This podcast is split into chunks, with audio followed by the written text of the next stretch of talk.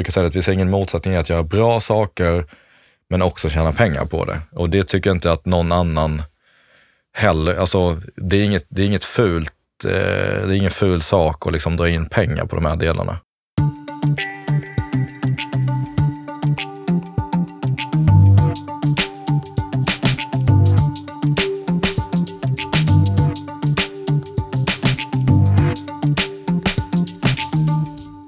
Henrik, Ted!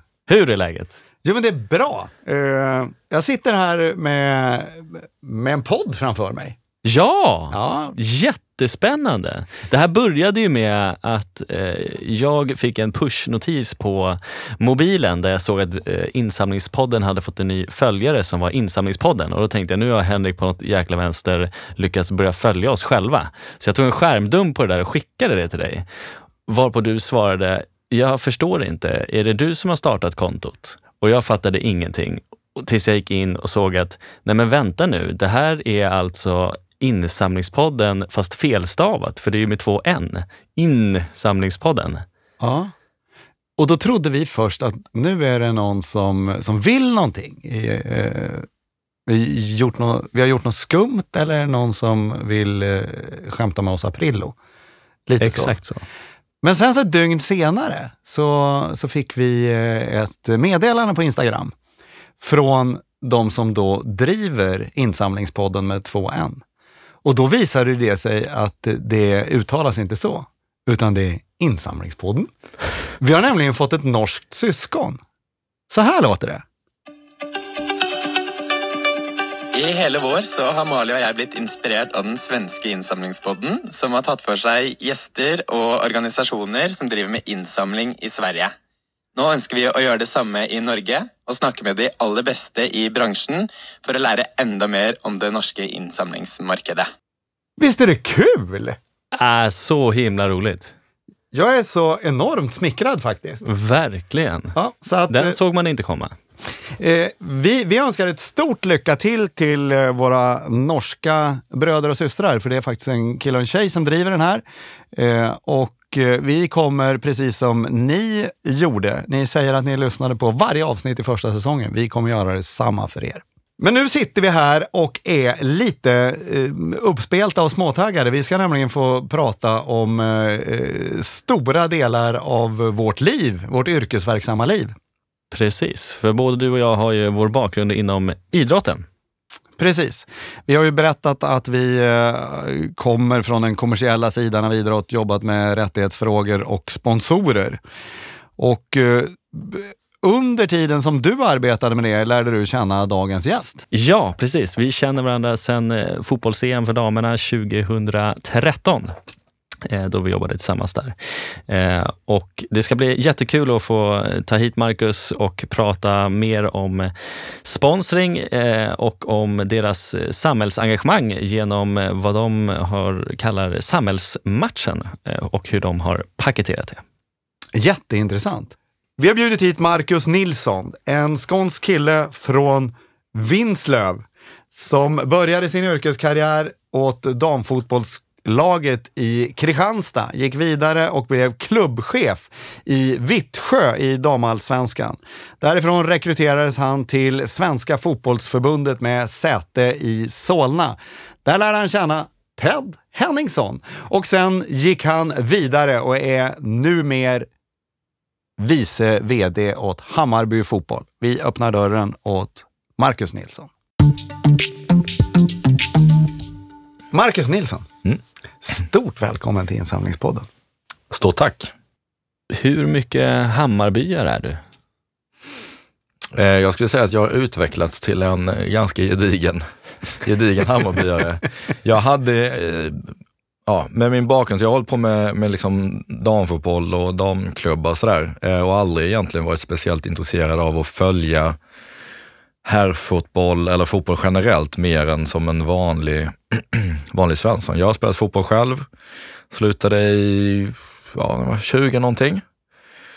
Um, så att jag har liksom ingen anknytning egentligen till någon klubb eller lag, varken i Sverige eller utomlands, mer än det man då hade jobbat med som var i liksom Kristianstad och Vittsjö. Så det finns ju en, en relation där. så. Men um, så det, då är det ju ganska tacksamt att börja jobba för en klubb som Hammarby, skulle jag säga.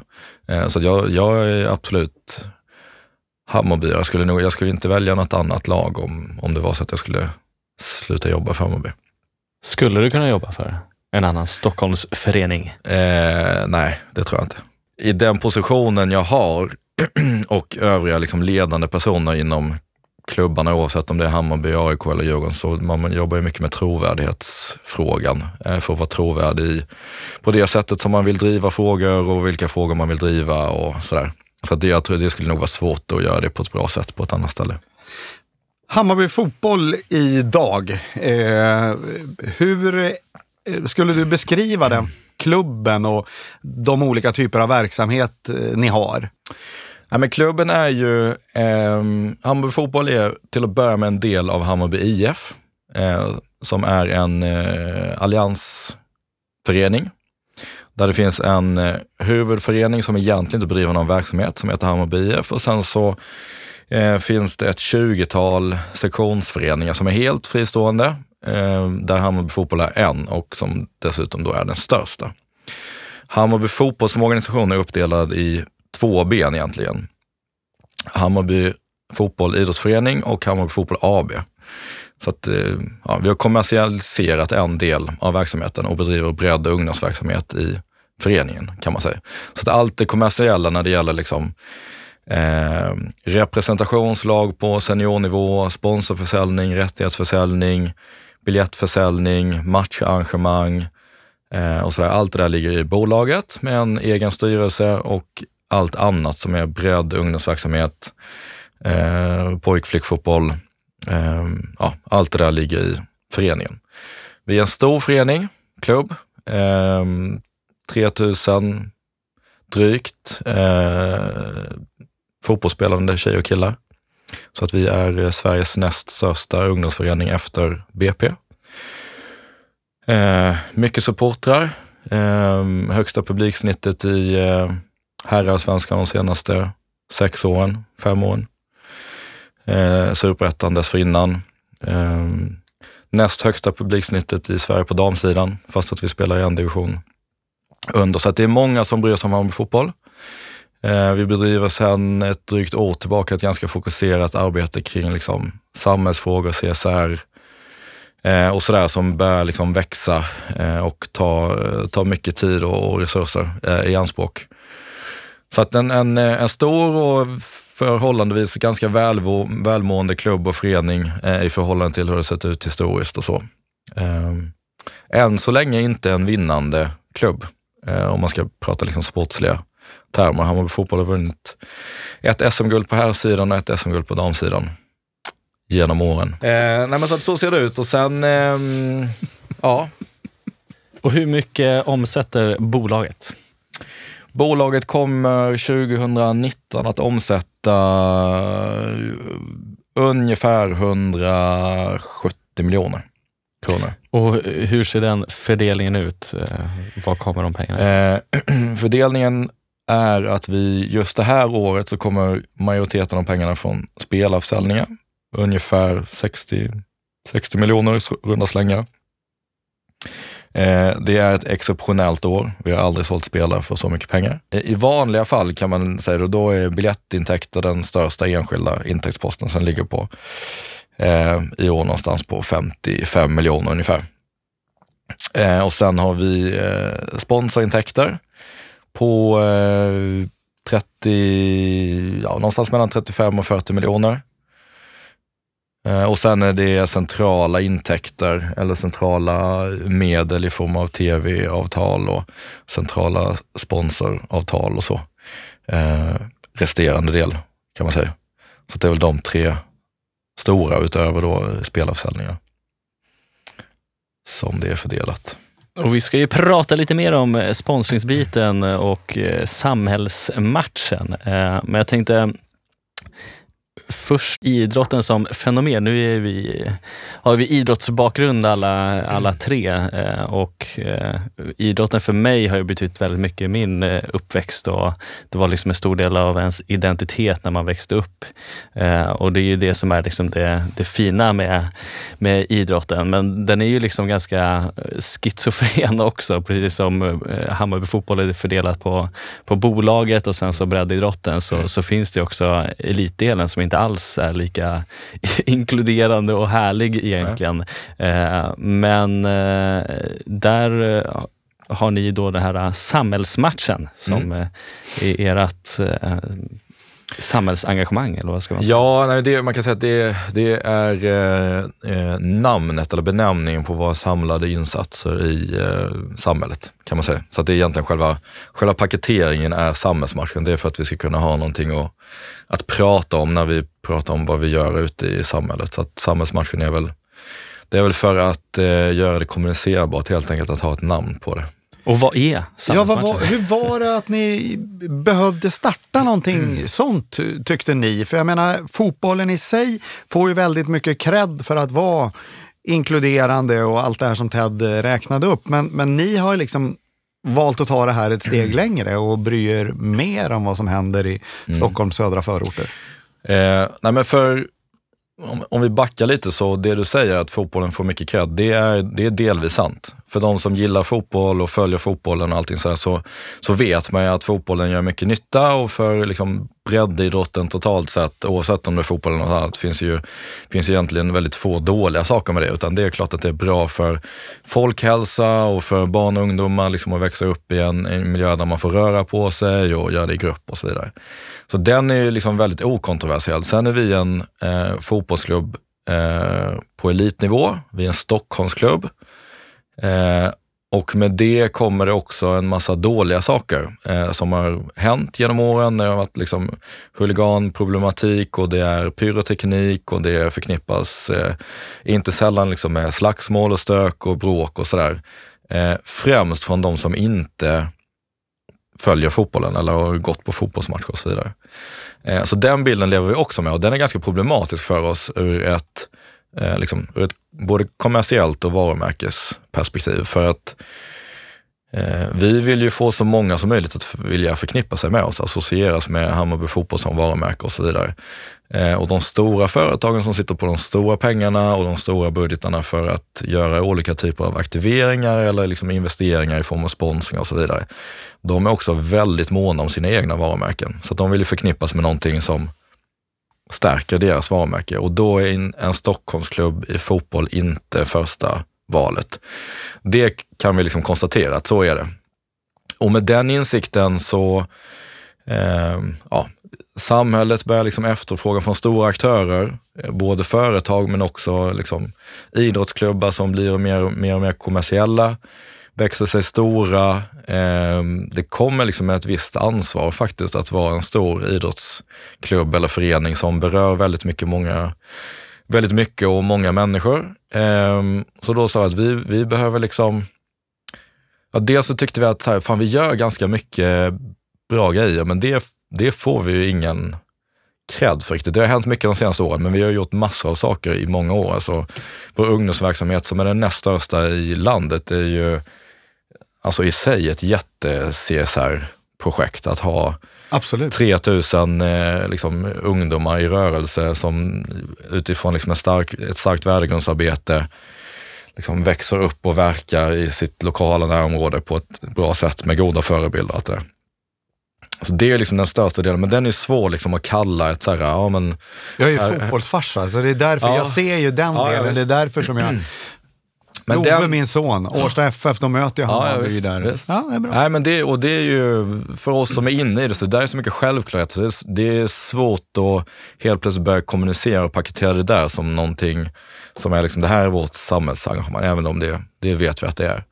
Eh, sen insåg vi också när vi började inventera vad vi pysslar med, att vi gör ganska mycket andra saker som inte, så här, varför håller vi på med det här? Eller det här är ju inte fotbollsträningar. Eller så här, vi är ute i skolor med spelare och berättar om olika saker eh, och inspirerar och liksom är aktiva i den dialogen. Vi bjuder in barn och ungdomar till, eh, till våra matcher för att få liksom en, en, ett skönt avbrott i vardagen, uppleva fotboll på en stor arena eller vad det nu kan vara. Vi, vi hjälper många liksom, historier som har hört av sig och vill ha hjälp med eh, insamling av pengar till sina egna liksom, volontärer eller välgörenhetsprojekt och så vidare.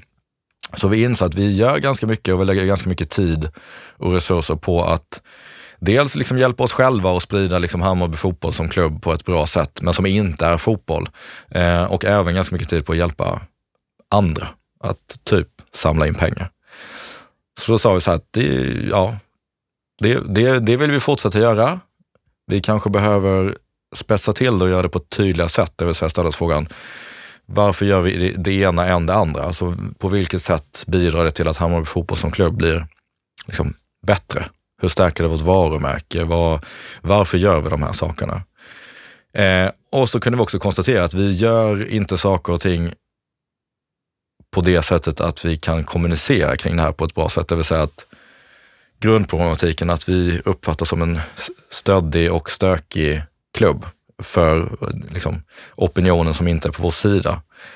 Eh, vi, måste kunna, vi måste göra det här kommunicerbart. Så då handlar det ju i grunden om en, en paketering. Så det är liksom, hur kan vi berätta om det vi gör på ett sätt som folk förstår eh, och som är relevant och som som eh, är bra för Hamburg fotboll. Och även som en sån då som inte följer fotbollen kan förstå att fan det här är, det här är bra grejer.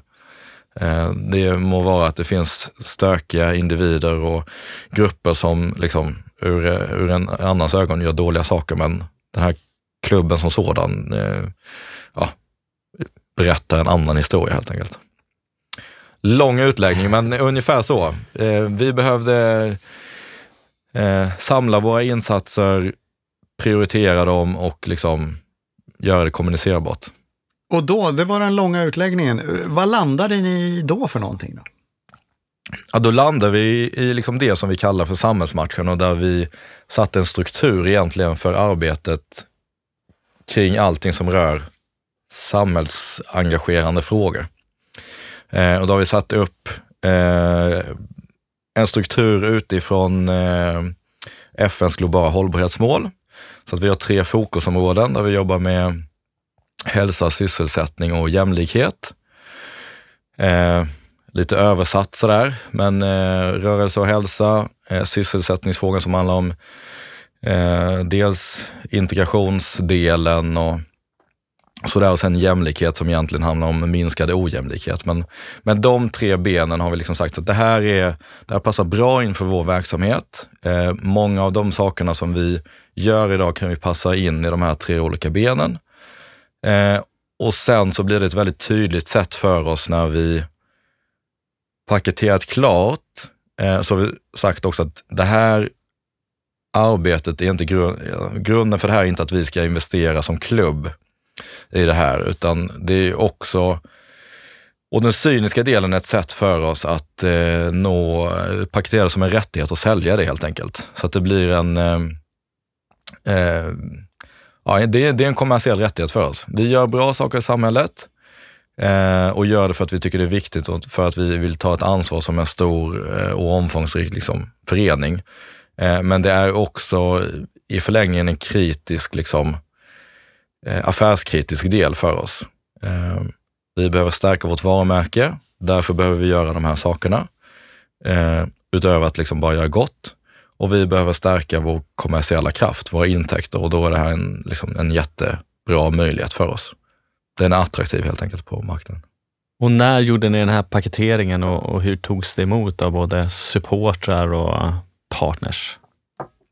Vi har varit igång eh, och rullat ungefär ett år. Eh, så att vi lanserade det här i eh, september, månadsskiftet augusti-september 2018. Så att ett år sen själva liksom grundarbetet, det tog nog eh, sex, åtta månader någonting när vi satt liksom och gjorde undersökningar, tog del liksom av eh, underlag som finns och läsa på i kring de här frågorna. Satte oss in i massor av frågor själva. Utvärderade, och försökte passa in och sen vet, bara hitta ett namn liksom, som vi kände så här, men det här är det här funkar och det speglar liksom det vi håller på med. Eh, så väldigt så här grundligt arbete att sätta strukturen och en ganska så här lång, gedigen långsiktig plan för hur vi ska växa och liksom den, alltså den kommersiella paketeringen i form av hur mycket ska vi ta, vi ta betalt, vilka typer av partners vill vi attrahera, vilka vill vi inte, liksom, ja. mycket sådana diskussioner. Så att eh, ett år har vi varit igång och rullat. För om jag fattar det hela rätt så kan man å ena sidan bli sponsor till Hammarby Fotboll. Mm. Eh, men man kan, det betyder automatiskt inte att man är sponsor till samhällsmatchen. Nej. Utan det är en egen rättighet som ni säljer. Yes. Och då, hur skiljer sig den rättigheten kontra liksom, ja men Ted och jag har jobbat med sporten, vi, Mm. vi vet ju hur det är, det är du, får, eh, du får synas på de här sättet och så får du de här biljetterna, så har du rätten att, att komma till vår lounge eh, Ja. och så allt det där. Liksom. Eh, medan samhällsmatchen, det blir ju någonting helt annat. Det blir Mm. ju det, eh, ja, vad blir det? Nej, men samhällsmatchen är ju ett, eh, ett väldigt tydligt partnerskap. Dels så har vi satt liksom, det finns, finns en liksom huvudpartnernivå som är för oss då, i förhållande till våra övriga rättigheter, vad vi får eller tar betalt. Så det är en hög nivå, det vill säga att det, liksom, det kostar en hel del att gå in där. Vi har sagt att vi har plats för fem partners. Vad kostar Max. det att gå in där? Eh, det kostar en hel del. Det, det, det, det, finns en, det finns en prislapp, men vi... Eh, Insamlingspodden har inte råd. Nej, men det, det finns en prislapp. Vi har, inga, vi har liksom inget egensyfte egentligen att gå ut med liksom vad den är, utan vi, vi tittar på ett seriöst partnerskap eller en pitch med en partner så berättar vi vad det kostar för att liksom vara på rätt nivå. Men där, eh, du behöver inte berätta vad den går på, men, men hur gjorde ni när ni satte den prislappen? För det här är ju en väldigt unik produkt som Ja. inte, inte finns. Liksom. Då, eh, det räcker ju inte bara med att stoppa fingret Nej, i luften och nej, vad, är vad kör vi på? Det Vad får är... jag? Nej, men man kan säga, 190? Eh, En miljon? Ja, vad, vad vill du? Nej, men liksom, det är inte så. nej, men det är... Eh, nej, men det, är ju, det blir en ny produkt. Eh, så. Delvis, delvis kan man säga, för att det, det går att göra en viss benchmark mot vad Ja, men det är klart att det går att hitta liknande rättigheter eh, mot andra typer av organisationer än kanske idrottsklubbar till exempel. Så där har vi tittat på, Frysen. ja till exempel, till exempel. Eller, Frysen, eh, för er som lyssnar, är Fryshuset ligger backen ner från Tele2 Arena. Ja, precis. Där jag är för övrigt gick i gymnasiet. Ja, du ser. Du ser. Eh, nej, men den typen av organisationer. Sen finns det ju, alltså, Ja men Operation Smile som ni, ni har en prislapp för någonting som är en huvudpartner. Det finns ju mängder av den typen av organisationer där man eh, mer eller mindre, liksom, eh, och framförallt de senaste åren har börjat se det som rättigheter och paketeringar och sådär. Så en viss benchmark i det och sen så viss relation liksom till vad kostar det att vara en huvudpartner till Hammarby Fotboll? Även om innehållet är liksom helt annorlunda. Men ehm, inte helt enkelt ska tilläggas. Eh, vi har, vi har en, en huvudpartner idag, eh, Stena Fastigheter som gick in.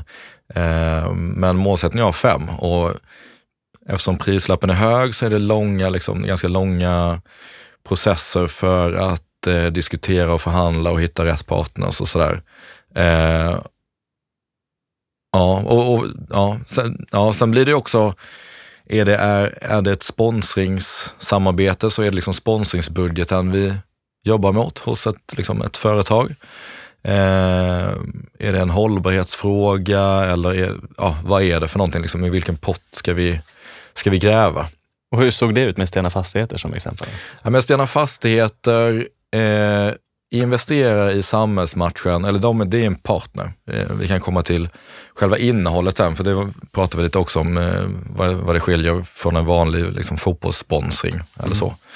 Men Stena Fastigheter investerar det här, i det här från sin relationsförvaltning som man har, där man jobbar i eh, eh, upphandlingstävlingar eh, för att upphandla områden och bygga bostäder eller andra typer av, liksom av, av fastigheter på. Eh, och där i, i de eh, I de delarna så är det jätteviktigt att de eh, har ett starkt och bra varumärke och att de jobbar med frågor som berör eh, liksom, de som ska bo i området. Alltså, deras liksom, CSR-del är jätteviktig i en upphandling för att vinna en upphandling i konkurrens med väldigt många andra. Så de såg att det här var ett väldigt eh, tydligt och bra sätt för dem att ta ställning i de här frågorna och det, det var liksom väldigt tydligt paketerat. De gjorde en massa saker, en massa olika saker, ungefär i samma läge som vi var innan vi liksom paketerade samhällsmarknaden. Vi gör en massa bra saker, men det är jättesvårt att kommunicera det. Så att eh, där är det liksom i deras relationsförvaltning som de då har en budget för att stärka Stena Fastigheter i liksom en, en, eh, en upphandlingstävling helt enkelt. Och där har man förstått att Stena är väldigt nöjda eh, med det här och du säger det, det låter ju som en, en perfect match. Men Stena fanns i eh, huset eh, Hammarby sen innan va? De var, Nej. de var, de var helt nya. Helt ny. Och de Då skiter vi i den frågan. Nej men, de, nej men det är ganska, ganska troligt att de aldrig skulle gå in i Hammarby fotboll som klubb. Ett, så det, alltså deras Stena Fastigheters vd är superdjurgårdare. Eh, det skulle, ja, totalt sett skulle inte behöva förhindra att de går in i Hammarby fotboll, men det är ju mer sannolikt eh, att de skulle sponsra Djurgården fotboll. Så, så är ju liksom sponsring också fungerat väldigt mycket historiskt och görs i st stor utsträckning fortfarande. Eh, utan vi, vi hittade liksom dem som en match in i det här. Eh, utifrån liksom lite grävarbete och, och kontakter och sådär. Det här, det här skulle vara ett bra sätt för, för Stena Fastigheter att tillsammans med samhällsmatchen då paketera sin egen del. För det som händer sen, det som är själva innehållet i eh, paketeringen eller rättigheten, det är ju ett partnerskap där de jackar i de aktiviteterna vi, ut, utifrån de här tre liksom fokusområdena så har vi en massa aktiviteter. Vi bedriver en massa aktiviteter i form av det är spontanfotboll i förorterna, vi eh, arrangerar vad vi kallar för karriärdagar som är liksom på sysselsättningsspåret där vi vill få eh, arbetssökande in i arbete med hjälp av eh, vårt företagsnätverk och liksom andra företag. Och där, då måste jag ju fråga, eh, vänder ni er där till, liksom, är det bengalbrännarna som ska komma in i karriärmatchen och sluta bränna bengaler? Om de är arbetslösa, absolut. Om de är arbetslösa så, Nej, men så det har de ju- King Max förtur in där. Det här karriärdagskonceptet kommer eh, från första början från, eh, från Frankrike, eh, där man inom franska ligaföreningarna på, på fotbollssidan jobbat framgångsrikt med det och sen så plockade Malmö FF det till Sverige. Så att de har jobbat med det i ett antal år. Och sen så slöt svensk elitfotboll en central överenskommelse med Arbetsförmedlingen. Så att därigenom så började vi också jobba med den här typen av eh, aktiviteter. Så att det gör vi ett antal tillfällen per år där vi samlar vårt det man ville få ihop då var ju liksom den kommersiella delen i fotbollen, det vill säga företagsnätverken och sponsornätverken och så vidare som ju i flera delar säkert kunde erbjuda liksom arbetsplatser eh, och där man använder fotbollen som en samlande kraft och mer attraktiv plats än, än vad Arbetsförmedlingen är till exempel. Så att vi har mycket större dragningskraft bland människorna som är arbetssökande eller blivit av med jobbet och sådär än vad Arbetsförmedlingen har till exempel. Så att då samlar vi, vi, vi blir katalysatorn för att få arbetslösa människor att träffa attraktiva företag eh, och samla dem på samma ställe så att de kan få jobb. Det är fantastiskt. Bara, bara det. Ja, det är grymt. Men där är ju, så det är ju liksom en av massor av olika aktiviteter som vi, som vi genomför och där Stena Fastigheter i olika delar blir liksom inkorporerade och, och som en partner in i det. Då. Så ett, ett exempel som är liksom en aktivering med Stena Fastigheter som vi inte hade tänkt på innan, det är att vi arrangerar en sommarjobbsmässa. Eh, Stena Fastigheter som en del liksom i sitt eh, relationsförvaltningsarbete och så vidare så anställer de 100 ungdomar varje år eh, att jobba i deras områden som fastighetsskötare, fastighetsförvaltare och så vidare. Eh, men har då jättemånga fler ansökningar så att de får säga nej till hundratals eh, barn, eller ja, inte barn, ungdomar. Ehm, så då sa vi så här, men fan, där kanske vi kan hjälpa till. Om vi kopplar på våra övriga sponsorföretag och gör det här tillsammans med så kan vi erbjuda kanske 100 sommarjobb till. för de här ungdomarna som inte får plats eh, hos er. Så det var egentligen, det körde vi första gången innan sommaren här, jättelyckat. Ehm, så det kommer vi fortsätta med och där är ju då, det gör ju vi tillsammans med Stena Fastigheter. Och hur såg den införsäljningen ut till, till dem? Det måste ju ändå varit lite eh, uppförsbacke när deras VD hör att Hammarby Fotboll ska Ja. eh, komma på besök. Nej, men så är det. Och uppförsbacke också eftersom vi, alltså, vi hade, vi hade inte börjat göra någonting ordentligt. Vi hade ju delvis lite verksamhet, men det mesta var ju en idé om vad vi skulle vilja göra. Eh, för vi har också sagt att vi, eh, alltså från Hammarby, vi kommer inte ta några pengar från Hammarby Fotboll och liksom investera och finansiera det här, utan vi behöver hitta externa medel. Offentliga medel eh, från offentlig liksom, sektor eller bidragsgivare eh, och så vidare, eller liksom, och eller kommersiella samarbeten. Så att det var så här, vi hade ju vi hade ju ingen verksamhet att presentera direkt, men vi hade en idé om en verksamhet som vi skulle vilja göra. Så att, eh, ja, men ganska komplicerad. Eh, dels så får de förstå vad det var för någonting.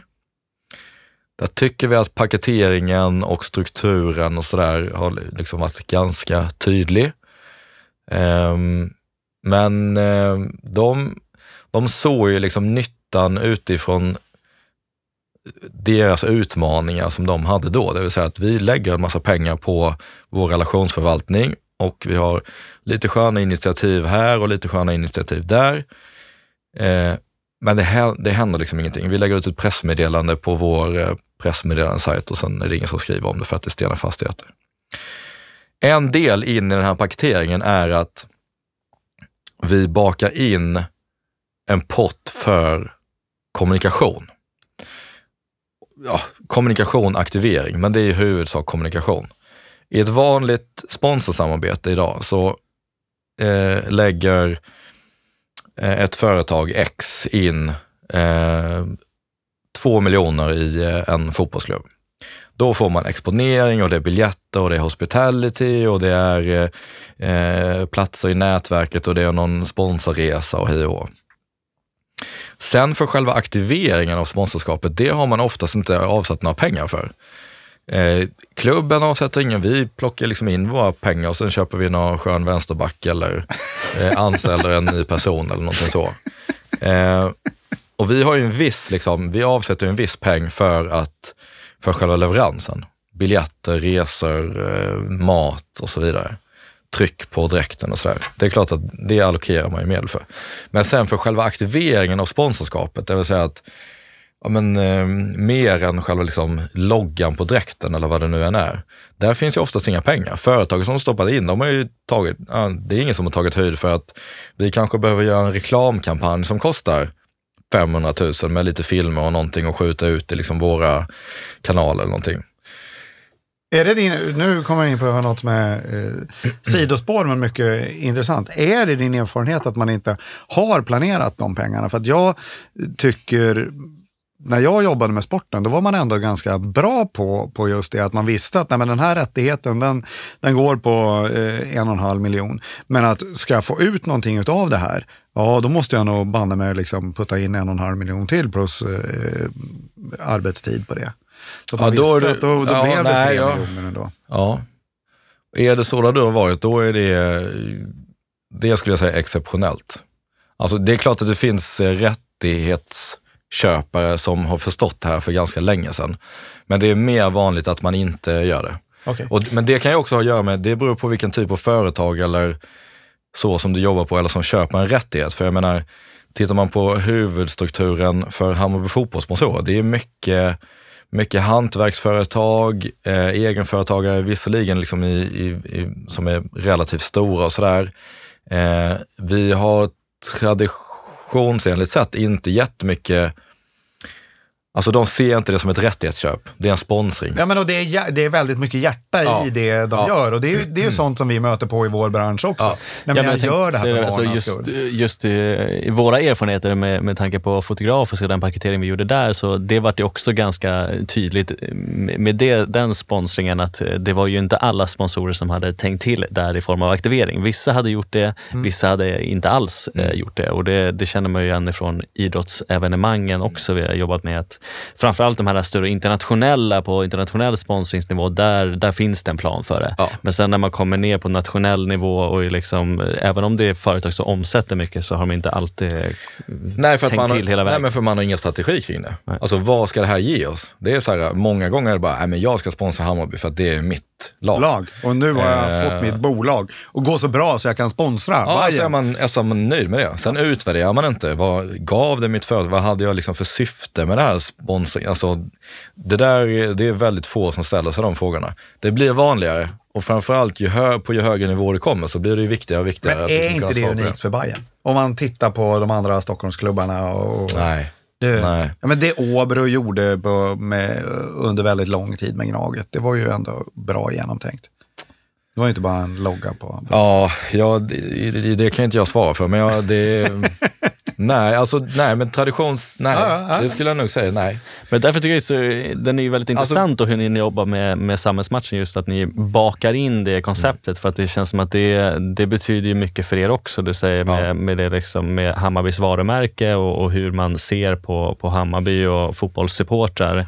Eh, att det är lika viktigt för er att kommunicera samhällsmatchen Ja, så som det är för Stena. Ja. Att också nå Ja, ja. ut med kommunikationen. Nej, men jag skulle säga, den delen var nog själva dealbreakern i diskussion med Stena. För att där blev det väldigt tydligt att deras stora utmaning var att kunna kommunicera sin samhällsnytta. För att lyckas inte de kommunicera den, då vinner inte de några upphandlingar. Krasst. Eh, så är det inte riktigt naturligtvis. Men, men den var, det var liksom väldigt kritiskt för deras del. Eh, och när vi kunde påvisa så här att vi som fotbollsklubb, vi har jättemycket mer räckvidd, jättemånga fler människor bryr sig om oss. Så vi kan liksom få ut kommunikation och är ni med på den här nivån, då kommer ni vara med där.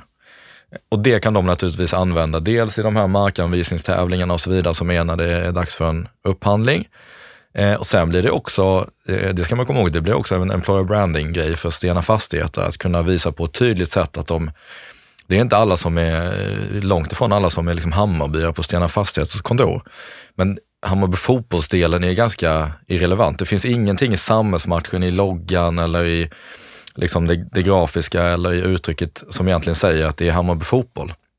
Det har varit väldigt viktigt för oss för att det är inte det, när vi pratar med Stena Fastigheter så gör vi det med samhällsmatchen. Sen representerar vi Hammarby fotboll liksom. Men, men den, är, den är viktig och själva kommunikationspaketet som vi har in då, där vi har plattformarna och kanalerna för att kommunicera budskap och där vi har då hjälp av eh, våra byråer för liksom, eh, PR-arbete eh, och kommunikation och liksom hela tiden driva den frågan, att det finns liksom en pott och avsatta resurser för att sköta det där.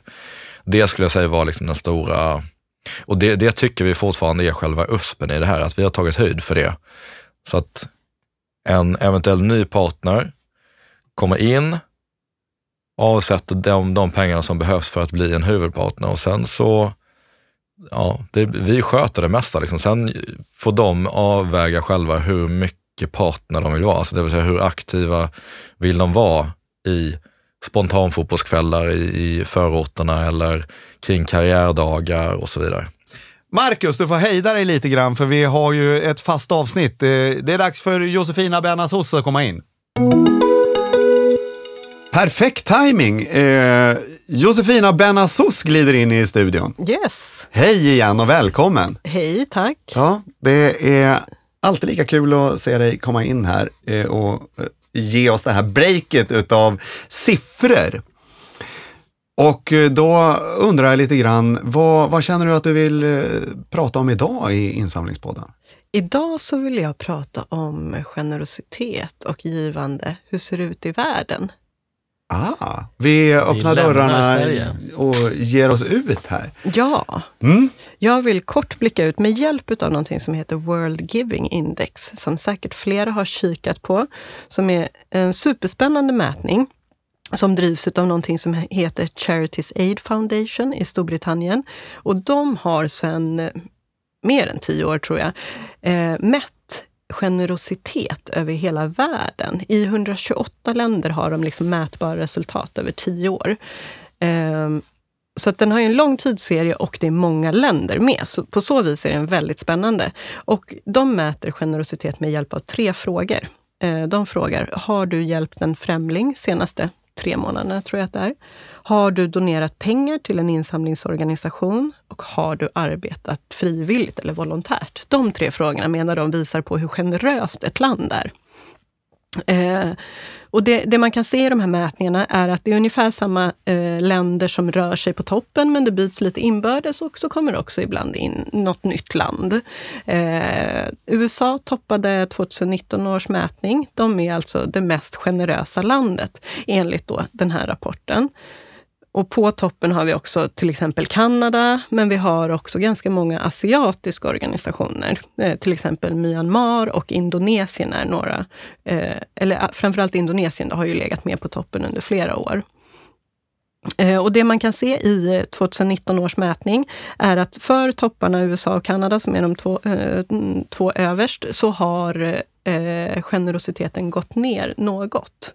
Eh, så det har alltså inte gått stadigt upp. Så det är en, en, nyhet för 2019. Det man kan se utav de länder som toppar listan så är det ungefär 60 till 80 procent av befolkningen som uppger att de har skänkt till just eh, insamlingsorganisationer. Eh, så att Sverige ligger ja, men, eh, nästan där uppe. I Sverige så är det ungefär 6 av 10 som uppger att de har skänkt. Eh, för de länder som ligger i botten vad det gäller om man har skänkt till insamling så är det ungefär 6 till 10 procent som uppger att de har gjort det.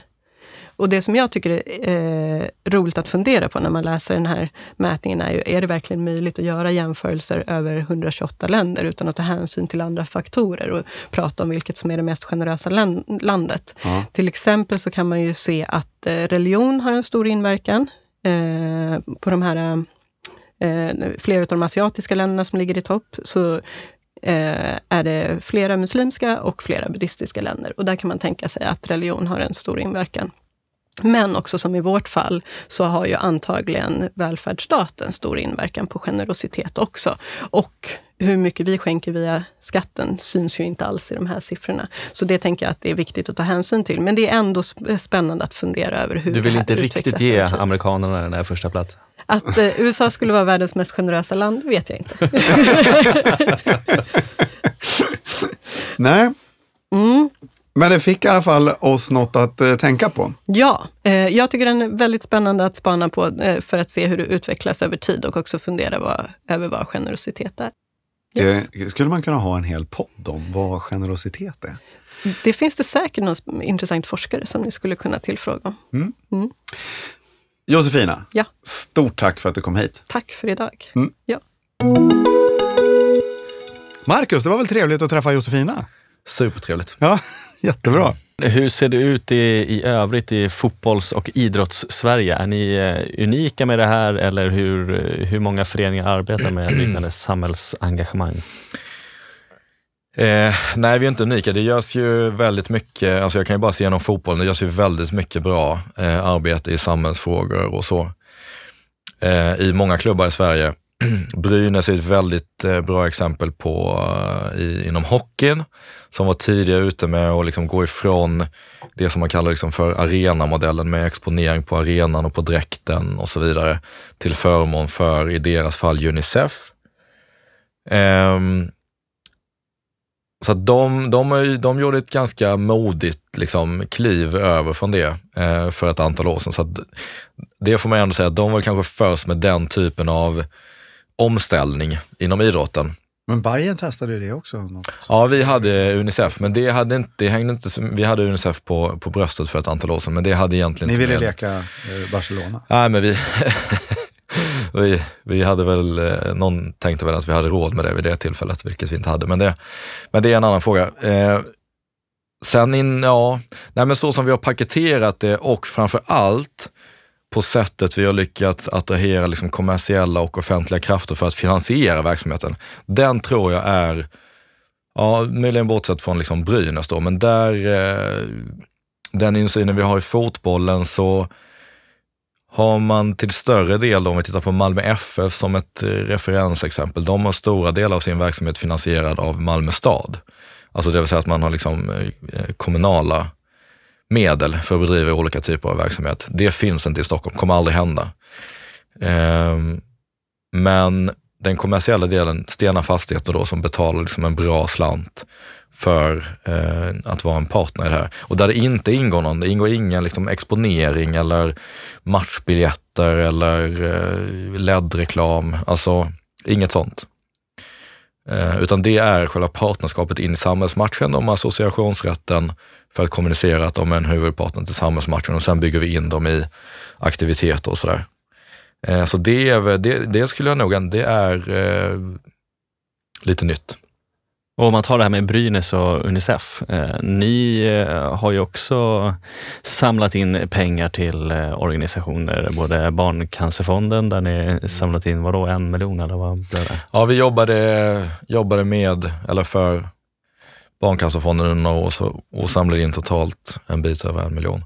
Och så har det ju, om man tittar liksom på den spretiga delen så som det var tidigare, så, att så har det liksom fungerat. Vi har fått en Eh, någon gång startade det att någon ville ha en, eh, en insamling till Barncancerfonden för att det fanns någon i vår närhet eller någonting som hade kanske ett, eh, ett barn som har farit illa och fått cancer. Alltså så. så startade det oftast. Ja, men då ska vi, liksom, nu, fan, nu ska vi göra vårt, nu ska vi samla in pengar för att vi ska slippa det här framöver. Liksom. Vi, vill inte ha, vi vill inte ha barn som liksom, eh, får cancer. Eh, och då så började en insamling och sen höll vi på med det där och så över fyra eller fem års tid så samlade vi in över en miljon kronor till Barncancerfonden. Jättebra. Alltså de pengarna kommer till liksom väldigt mycket nytta och gör bra saker och sådär. Eh, men sen blir också frågan då, sen kommer nästa organisation och frågar oss, ja ni har samarbetat med Barncancerfonden, vi har det här initiativet, vi, vi samlar in pengar för den här goda saken. Och, och det är väldigt lätt att det blir spretigt eh, och man ska komma ihåg att vi är fortfarande en fotbollsklubb. vi har en kärnverksamhet och jobbar med och fokusera på vi, eh, vi vill växa för våra liksom, barn och ungdomar, bli ännu fler så att alla, liksom, som vill, alla som vill ska kunna spela fotboll i Hammarby. Och vi har representationslag på både dam och herrsidan som vi vill ska bli så bra som möjligt och det behöver vi investera pengar i. Så att vi är ju liksom ingen välgörenhetsorganisation. Eh, och det var ett litet avstamp också med samhällsmatchen att inte för att det är dåligt att bidra med pengar till andra organisationer, men för att vi ser att vi kan göra väldigt mycket nytta själva på massa olika områden. Eh, och då är det bättre att vi samlar in pengar till oss själva för att göra det. För då kan vi också liksom, då kan vi kontrollera vad vi vill göra, vi kan rikta våra insatser till liksom specifika områden och det går liksom hand i hand med vårt eget värdegrundsarbete, det går hand i hand med att vi är en fotbollsklubb. Eh, och vi, ja, vi vill göra liksom nytta så att det blir inte, det blir inte cyniskt på det sättet utan grunden är att vi vill göra liksom bra saker och ta ansvar och så vidare. Men ja, vi kände väl ett tag att vi behöver bli lite av en så här insamlingsorganisation till andra insamlings och välgörenhetsorganisationer. Och återigen, bra att samla in pengar men det, vi känner, det är inte riktigt vår roll det där alltså. Så om man tittar framåt med, med samhällsmatchen, kom, tror att ni även kommer att börja liksom kommunicera mot eh, era supportrar att samla in pengar till samhällsmatchen? Det tror jag.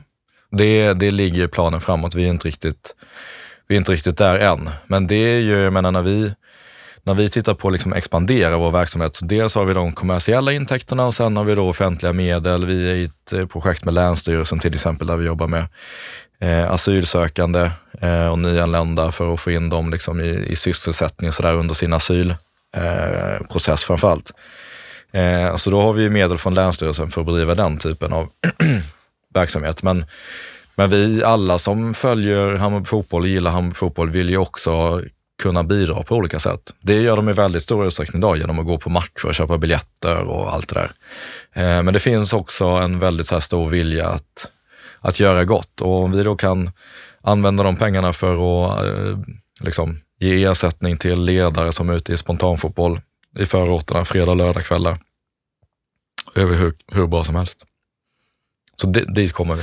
Om man ska förstå storleken på den här verksamheten och, och så, hur mycket eh, omsätter samhällsmatchen just nu? Mm.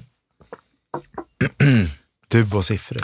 Nej. eh, ja, nej men vi, vi har inte liksom gjort första ska man säga, bokslutet egentligen för första verksamhetsåret. Det kommer, vi kommer att presentera, dels så kommer vi presentera en hållbarhetsrapport i samband med vårt årsmöte i mars. Så då kommer vi liksom ha räknat klart på allting och sådär.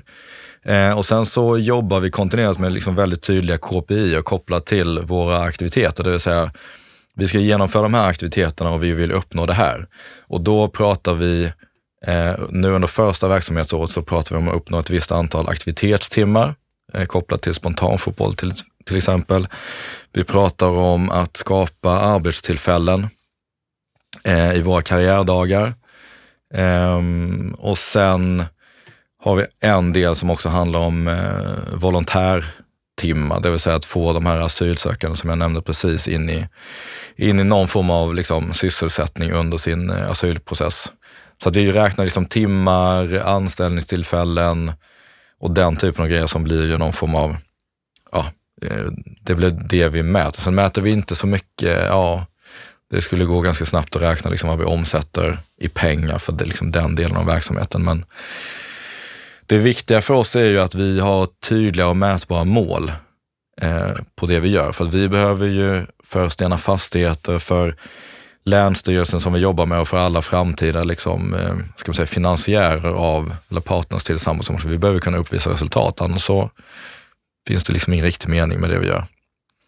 Men det, ja, eh, bokslutet kommer så småningom när vi liksom har sammanfattat allting. Men vi, på sysselsättningssidan till exempel, där har vi ju eh, närmare liksom 50 personer i arbete bara under det här året som, som inte hade haft det, om det, eller ja, antagligen inte hade haft det om det inte var tack vare oss. Vi hade ett mål på att ha 22 000 aktivitetstimmar där vi inte är långt ifrån eh, och lite andra liksom, delar in i det här. Så att vi har trots en, vad vi fortfarande tycker är hyfsat liksom, modest verksamhet, lyckats uppnå liksom, ganska, ganska tydliga 50 personer som jobbar med det 22 000 verksamhetstimmar. Eh, du säger modest, det är ändå att vara ganska ödmjuk tycker jag. Ja, vi är, det är två. Det är egentligen två personer som är, två personer som är, eller ja, vi har 100, 150 procent arbetstid som är liksom dedikerat för samhällsmatchen idag. Så att vi har en, en heltidsanställd och sen en, en halvtidsanställd som jobbar in i, in i projektet idag. Sen, sen finns det liksom en skalbarhet i att utnyttja våra befintliga resurser i organisationen så också som är, inte att underskatta, men Sen, hjälper, sen är vi ju, jag menar, vi är ju en, en stor fotbollsklubb igen, liksom, så att det finns mycket folk som vill hjälpa till och är med och stöttar och många bidrar ideellt på många sätt och sådär. Och sponsringsdelen framåt, vart ser ni störst potential? Är det i samhällsmatchen eller Hammarby fotboll? Eh, samhällsmatchen är väl en av eh, de absolut eh, största delarna som vi ser en potential i framåt. Det skulle jag, säga. jag skulle säga att samhällsmatchen som rättighet tillsammans med eh, att paketera liksom vår digitala närvaro, vårt innehåll och så vidare. Så det är väl egentligen de två delarna där vi känner att eh, potentialen är som störst och där vi har mest att göra framåt.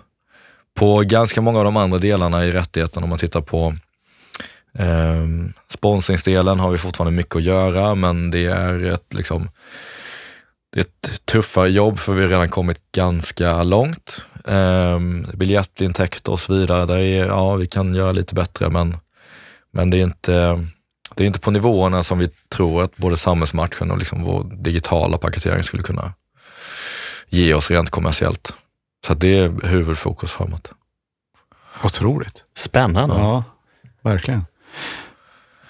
Vi bjöd in dig för att liksom byta erfarenheter, men nu har vi helt plötsligt fått en konkurrent. Så var det. Nej, men det är klart, det finns ju, det finns ju väldigt mycket pengar där ute.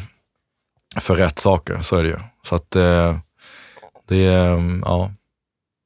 Men det är en, en sak som är viktig, så här, som vi pratar om, så här, det, det, kan låta, låta i vissa lägen som att vi är en cynisk fotbollsklubb och så ska vi bara liksom komma och ta pengar. Men vi ser egentligen ingen motsättning i att, i att göra bra saker men också tjäna pengar på det. Och det tycker jag inte att någon annan heller, alltså det är inget, det är inget fult, eh, det är ingen ful sak att liksom dra in pengar på de här delarna.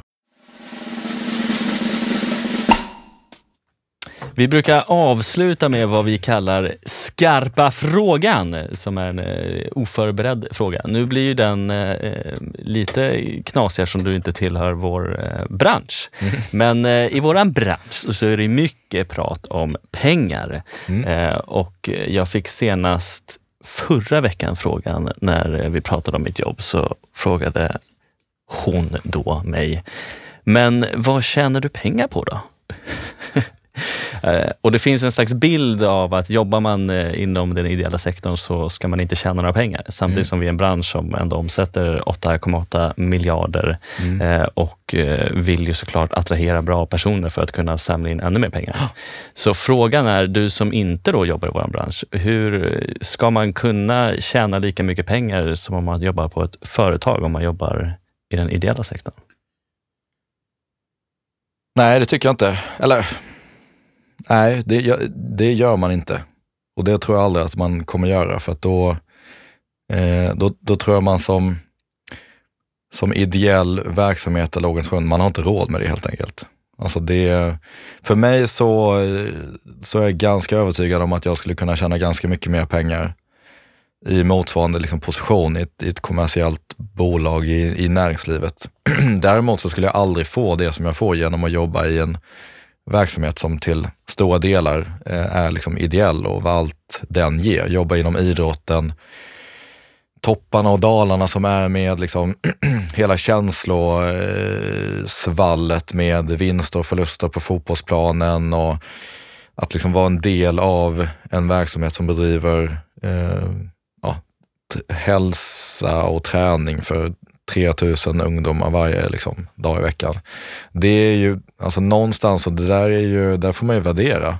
Att alla är nog inte intresserade av att jobba inom idrotten eh, om man liksom drivs av, om man drivs av liksom pengar som mått på en så här lycklig vardag och, och liksom ha, pyssla med bra saker om dagarna. Eh, men eh, nej, jag tror det ja, om du, om du inte liksom inte är ute internationellt då och liksom jobbar för eh, PSG eller mer Real Madrid inom fotbollen och sådär.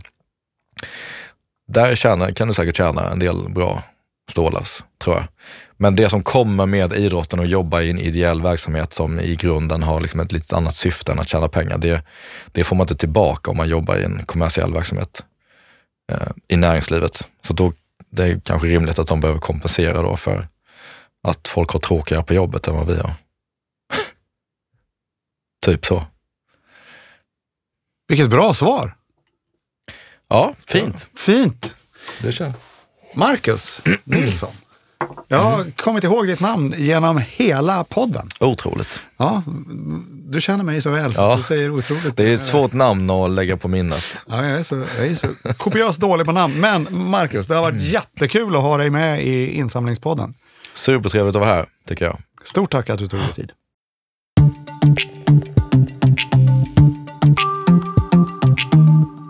Ja, då var det bara du och jag kvar Henrik. Nu fick vi äntligen prata lite idrott.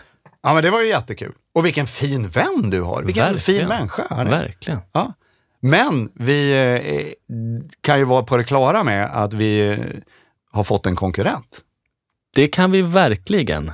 Det kan vi verkligen. En Nej, men det är ju väldigt intressant att höra hur de arbetar och eh, det kanske inte alla som förstår att idrottsföreningar sitter och funderar på de globala målen och paketera samhällsengagemang på det här sättet och att det inte har någonting egentligen med, med det sportsliga och det Hammarby fotboll gör.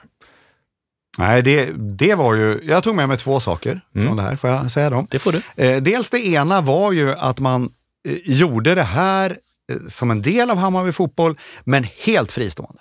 Inte eh, något eh, Bajen grönvitt överhuvudtaget. Utan eh, det här samhällsmatchen är, är någonting som man bygger helt separat. Eh, intressant rent varumärkesmässigt och, och, och sådär, tycker jag. Eh, och sen det andra var ju det här där vi fick en liten diskussion om, om paketeringen och, och utav det. Hur man har gjort, att man, man väver in alltihop. Eh, betalar ni den här summan, Det berättar han aldrig vad det var.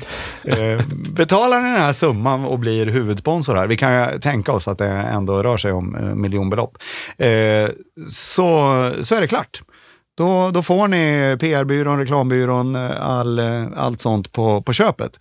Eh, ni behöver inte tänka att Nej, men, och nu så ska vi bygga en massa grejer själva. Nej, det, det var Bara smart. i den här eh, podden så har vi nämnt Stena 400 gånger, så att de har nog fått mycket för de där pengarna. Grattis, Grattis. Stena Fastighet.